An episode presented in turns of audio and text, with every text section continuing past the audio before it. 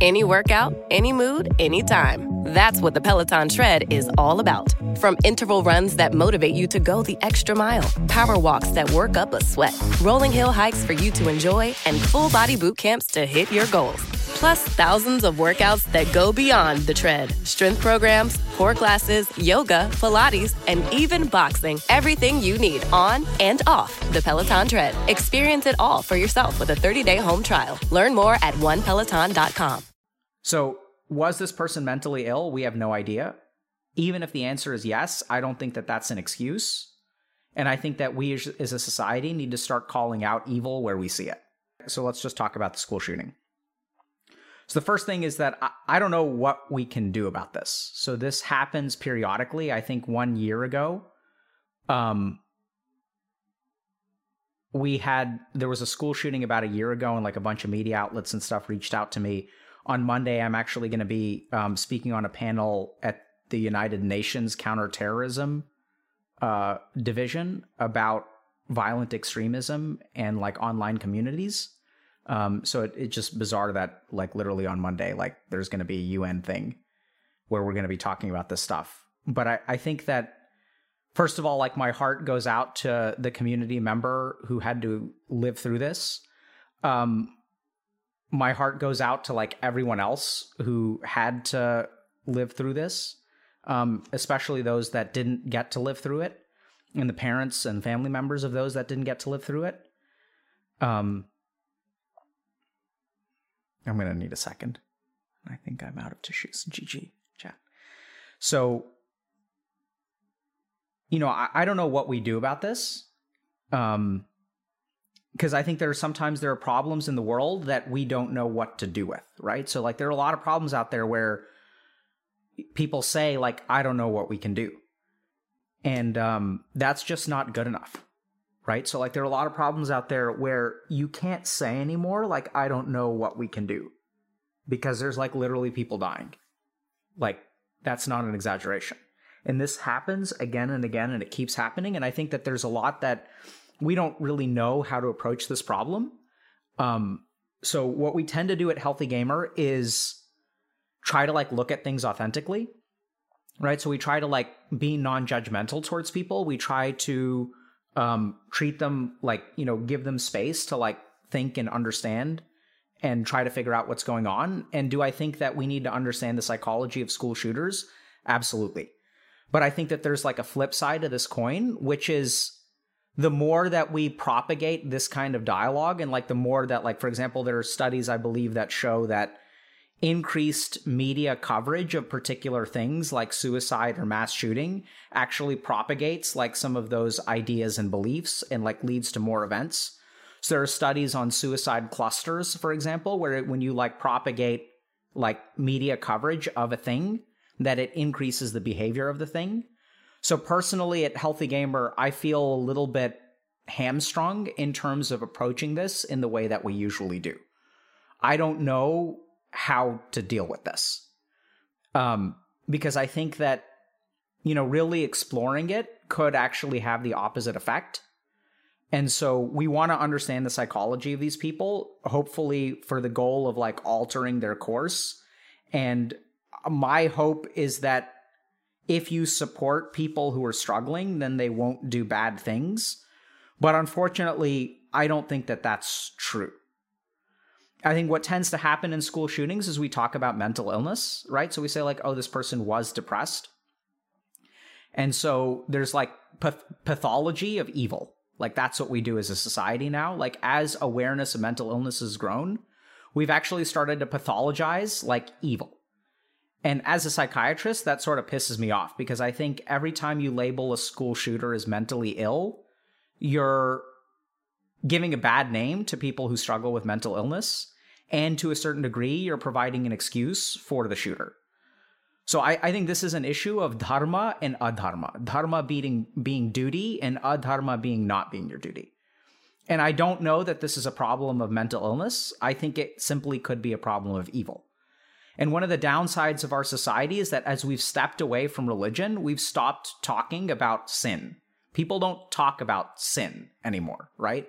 because it's so tied up with religious concepts and beliefs and gets tangled up with other things that discussions of good and evil have been reduced to like you know discussions of psychiatry and psychology and like you know which in a sense is helpful but i think that there's a certain point where you have to take responsibility for your actions irrespective of like whether you're mentally ill or not i also think as a society the more that we sort of think about oh like maybe what the world needs is more therapy like that may be true and it almost certainly is and that's the way that i would approach the problem like i would try to help the people that are in their infancy of, of becoming a school shooter and try to alter their course.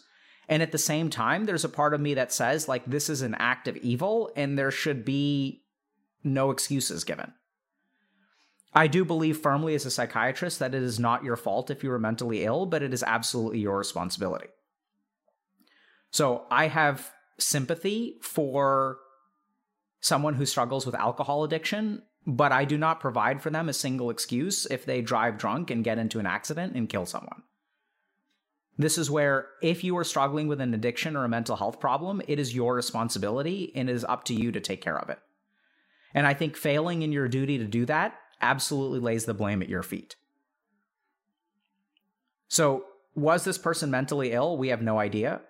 Even if the answer is yes, I don't think that that's an excuse. And I think that we as a society need to start calling out evil where we see it. The second thing is, you know, like, I know what I'm about to say is going to be perceived as political, and I guess it is. I don't get to determine what is political and what isn't political. But I'm about to talk about gun control, and most of what I base this on is, like, in my opinion, not political beliefs, but you could argue that they are political beliefs it's like research out of HSPH or Harvard School of Public Health, where like there's a lot of research that's been done. There's some contrary research to this as well. So, for example, like Australia demographically is very similar to the United States, and the number of school shootings they have is like a fraction of what we have because they have strong gun control laws. There's counter evidence to that as well. So, for example, Massachusetts has stronger gun control laws, and there's some data that suggests that it doesn't actually re- reduce violent crime. But in my mind, like in growing up in Texas, I can like absolutely understand the love that people have for guns and like I have neighbors and family members that really like guns. And that like that's totally fine. Like I get that the second amendment is important to people. Like I, I have nothing against all that. And I understand that there are people out there that like to hunt. It's a part of their family, it's a part of their tradition, it's part of their rights. Like that's totally fine. Like I understand that you guys like to hunt. But the truth of the matter is, is that every year there are people out there who literally hunt children. Like that's what's going on. That's not an exaggeration. Someone shows up with a school with a weapon and then they start hunting and they hunt other human beings.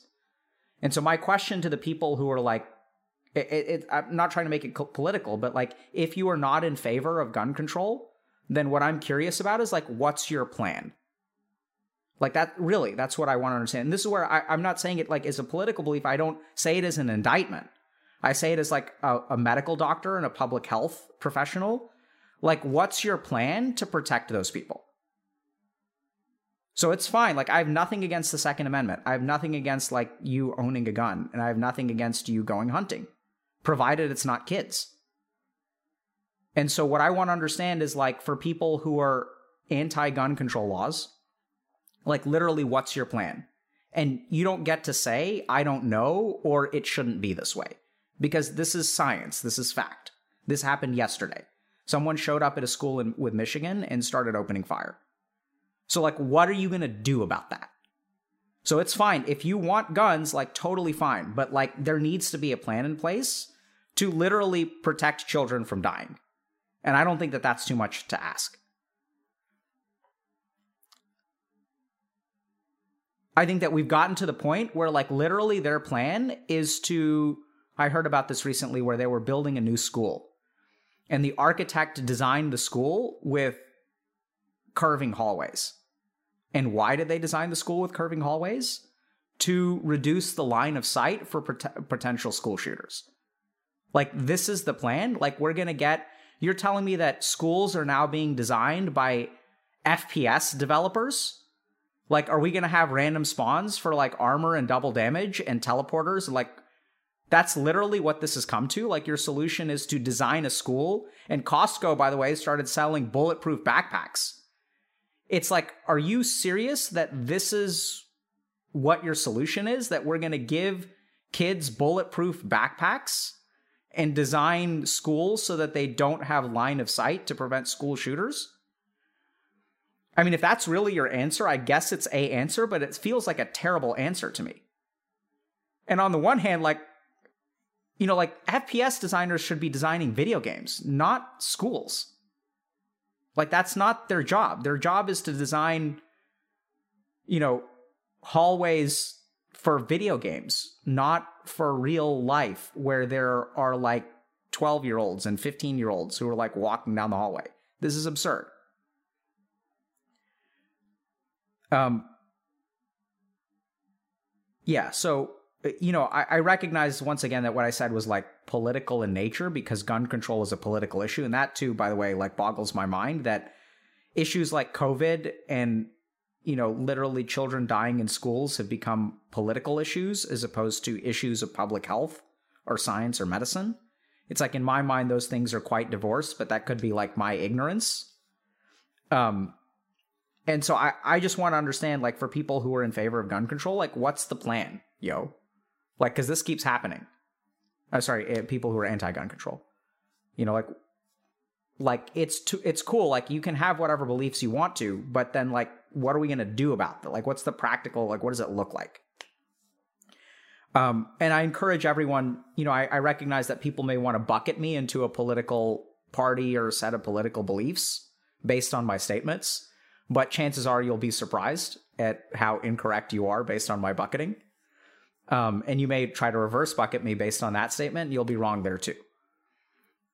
Um, so I think the next thing that I want to talk about is like, you know, what we can do about it. So I want to share with you guys, I think, a major problem, a major public health nightmare that is already happening. And I don't think many people are aware of what it is. And that is online drift. So there is an interesting thing happening to our minds and on the internet that I don't think many people are aware of.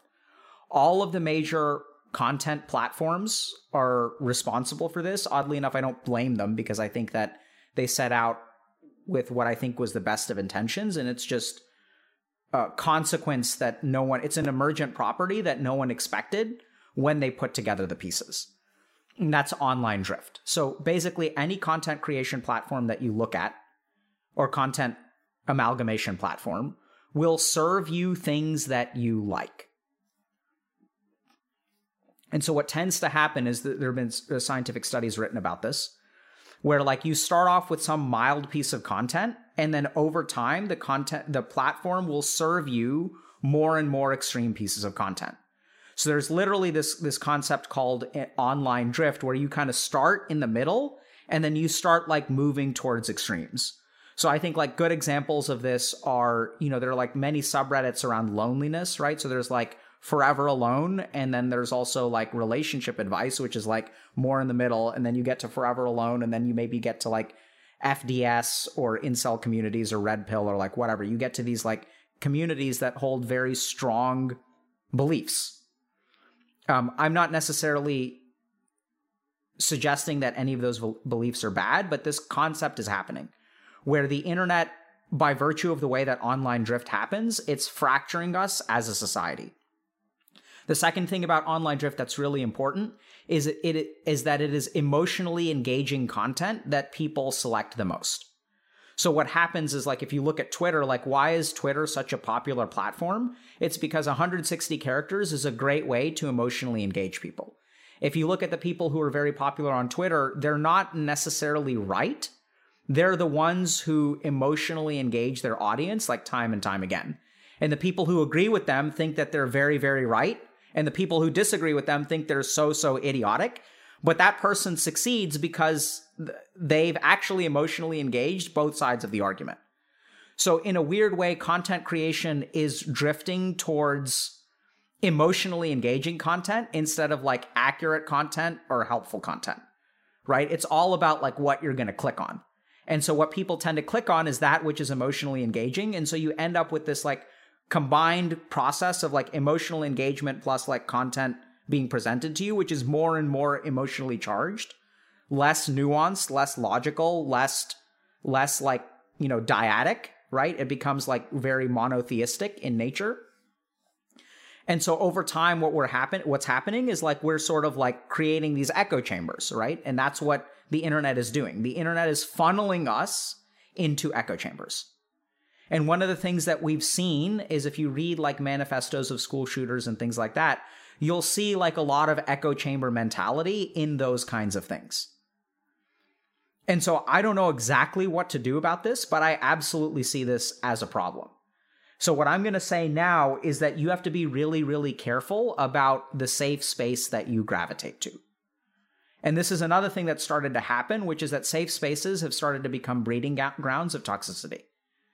So, what happened is like people didn't want contrary opinions, right? So, like, let's say you've got like, you know, a, a gender oriented sub. So you can look at 2X chromosomes or like men's rights or like whatever. So I'm going to talk about subreddits because that's what I'm familiar with but you're going to have a gender oriented community, which understandably the gender has had bad experiences with people of the opposite gender. So we're going to create a safe space just for us. And I think that has a lot of utility to it, has a lot of value to it. I'm not saying it's a bad thing. Over time, though, what tends to happen is as we knock out contrary opinions, as we knock out discussion, because let's be fair, a lot of the people who come in pretending to discuss are not actually trying to discuss, they're trying to attack. So I understand why it happens over time what tends to happen is we create this echo chamber that then like propagates like more and more extreme views. And then you end up with communities like fds or red pill right? Which is kind of ironic because they're sort of the same community. It's just fascinating but and so this is something that's a serious problem that i think as a society we need to be super careful about. Like we need to be aware that content creation platforms as they chase emotional engagement and dopaminergic clicks what they're going to be doing is radicalizing us in the process. And this is where you can say, like, oh my God, the content creation platforms are bad. Facebook is evil. Google is evil. Twitch is evil. I don't think that that's fair. I mean, you can criticize them and they may be evil. I'm not saying uh, it's not my place to say. What I'm saying is that, like, my focus tends to be on individuals. And so you are just as complicit as the content out, like, content platform, right? Because you're the one who's clicking it. So I, I, don't think it's fair to just blame. And that's another thing that tends to happen in situations like this is everyone loves to blame the things that don't involve them. So we saw this a lot during the pandemic where everyone was like, doctors are the heroes, nurses are the heroes. Like, oh my God, these people are so great. Like, they're amazing human beings. And then doctors and nurses started saying, hey, you need to get vaccinated. And then suddenly people were like, screw you guys. It's the medical establishment. And so it's very easy to applaud something that doesn't cost you anything, and even easier to criticize some, something and tell someone else across the street to change. It's really easy to say, like, oh, Facebook is evil, Twitch is evil, YouTube is evil, Reddit is evil, TikTok is evil. You know, I'm trying to be like egalitarian and, and toss the evilness all over the place. But the truth of the matter is that it's easy to say that because it, you don't have to change, right? Oh, it's their fault. I don't have to do anything differently. And this is exactly how we end up with school shooters. Because for far too long, people have refused to take responsibility. So the NRA doesn't take responsibility. You know, YouTube doesn't take responsibility. Reddit doesn't take responsibility. The government doesn't take responsibility. Legislators don't take responsibility. Individuals don't take responsibility. Parents don't take responsibility. Friends don't take responsibility. Bullies don't take responsibility. Oh, yeah, like it's always like someone else needs to fix this problem because they're the problem. And it is because every human mind thinks that that way that we end up with the situation that we have. So people in our community ask, How do I do my dharma? What is my dharma? And they think it's some grand thing right? They think it's like, oh, I like how do I save the world? How do I like you know, like become a person who impacts other people? How do I like live my life with purpose? So this is what I'd say. Why don't you start by being a decent human being on a very small scale? Why don't you start by not bullying someone else? Why don't you start by like not dogpiling the kid who's like been, you know, bullied? Right? Why don't you start by being like decent in chat to people who come on? Why don't you start by being decent to the parent that we had recently? Be decent to the women that come on. Be decent to the people that you disagree with. Like, start by being a decent human being. That's your dharma. That's the beginning of it, and that's the end of it. Start by accepting responsibility for what you can change instead of blaming the world for not fixing things. We see this with our generation too, and I'm complicit with it. Where I say, oh, the boomers screwed us. And it's like, I, I've been able to vote for 21 years. And so for like the first like eight years of my life, like I didn't vote. The boomers didn't screw us. I screwed us. You screwed us. If any of y'all are not participating in the process, if any of y'all are sitting at home and like not doing anything about this problem, then you are complicit. It's the only way it works, man. Is if everyone starts taking responsibility for whatever they can do. Right? And and this is the kind of thing where like we even see like oil companies do this.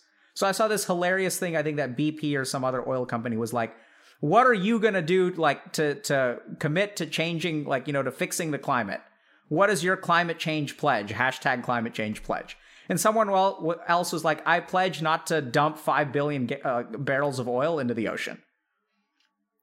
Right? That's my pledge.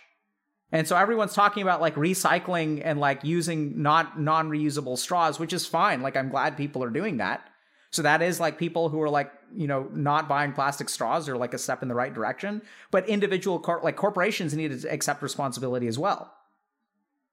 So this is where like as a human, if you are gravitating towards communities, participating in communities that are toxic, if you are not exposing yourself to contrary views with a genuine eye, eye for discussion, then you are part of the problem. And Reddit is part of the problem, Google is probably part of the problem, Twitch is part of the problem, everyone's a part of the problem. That's the whole thing. Like it's a worldwide problem, so it's like everyone has a uh, some some role to play. Even if it is not this is the other thing so even if you are not part of the problem, you can absolutely be part of the solution, and that is part of your dharma. So the only way this works is if like we all do what we can do, even if it isn't our fault. And so if you want to know what doing your dharma is, it's like be a decent human being, which is harder than it sounds. I make it sound simple, but it's very hard. It's be careful what you consume on the internet try to be compassionate towards people that you dislike and who may disagree with you, and we'll get to that later. And that's your dharma. The next thing that I want to talk about is like the science of trauma and sort of almost responding to the, the person who posted. Who I, I don't want to show the post, um, just for the preservation of privacy and whatnot. So this is there's some things that you know I don't know if people like educate. Like I'm really curious, like what that school in Michigan is going to do for their students afterward, right? So I, I haven't seen, and maybe this is just me, but like I haven't seen any clear messaging on the science of trauma or how you should respond after a school shooting. Like what should you do?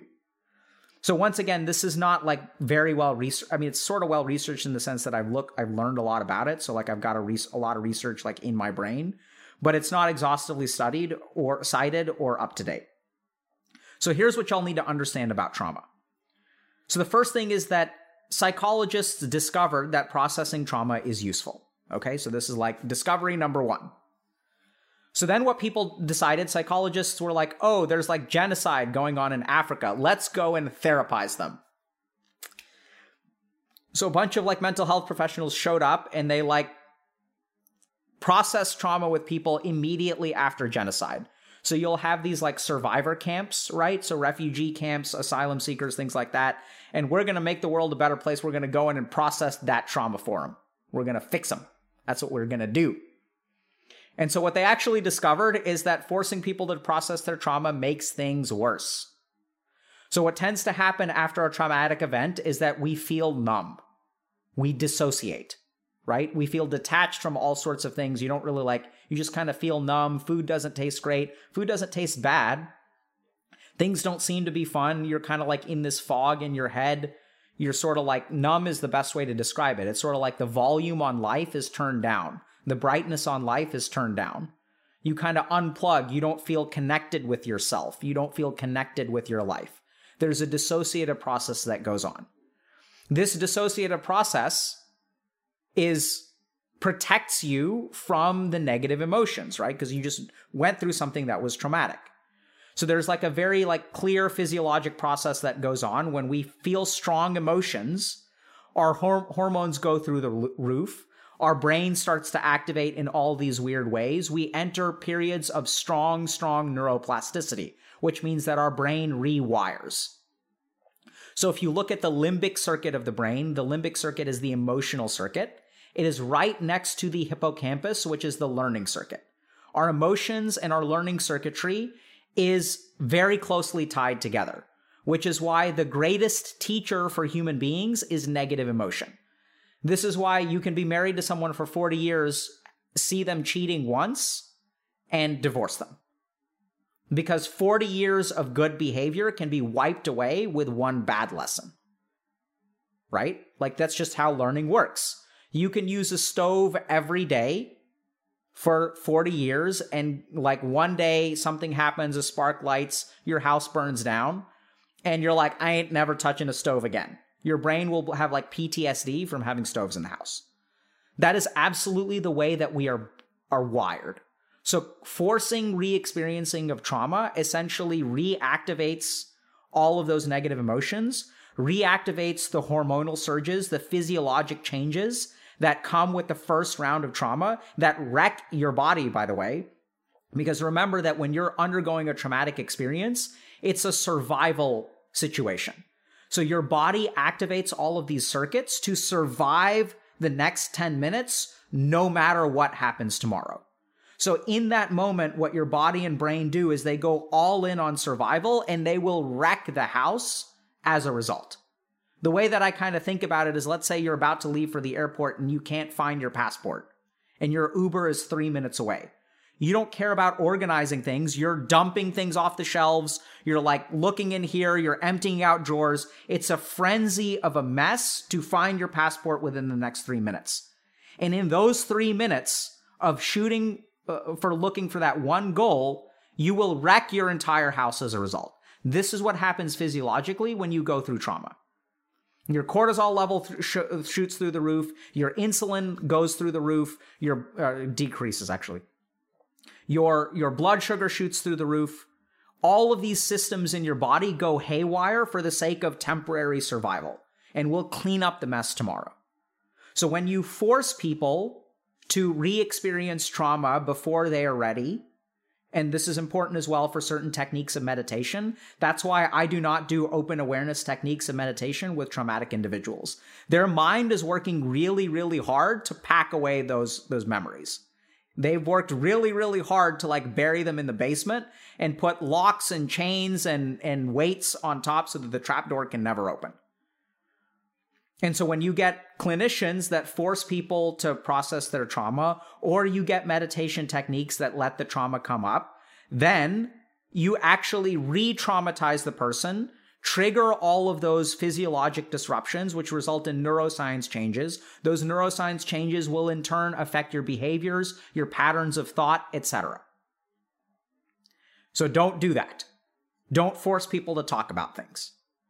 So then the question is, what should you do? play video games. So this is one of the really fascinating things. There was a study that was done where they had trauma survivors play Tetris, I think. And what they found is that Tetris is actually like really, really beneficial for trauma survivors. Okay? So I know it sounds kind of weird, but like this is where like what do video games do? They cause us to dissociate, right? That's like ha- that's the problem. Is they cause us to forget life and push away all of our cares and worries and problems and as long as I'm playing Dota or League of Legends or Valorant or whatever, like I'm not worrying about any of my stuff. So, like, no big deal. So, this is one of the situations in which video games can truly be therapeutic because they assist in the dissociative process, right? And this is where people ask are video games healthy or not healthy? No such thing. Every tool has a place. Is a hammer a good tool or a bad tool? It's a hammer. If you drop it on your foot, it's bad. If you use it improperly, you're going to break a finger. But used in the right way, it can be very helpful. Video games are exactly the same. So, oddly enough, I would encourage people to like follow your, what your mind tells you to do. If you want to veg out and play a video game, you just want to play Terraria for like eight hours after a traumatic event, I'd say go for it. Let your mind do what it needs to. It's going to be subconsciously processing stuff, and that's actually okay. So, what should you do after a traumatic event? Play a video game. There's actually data to support that.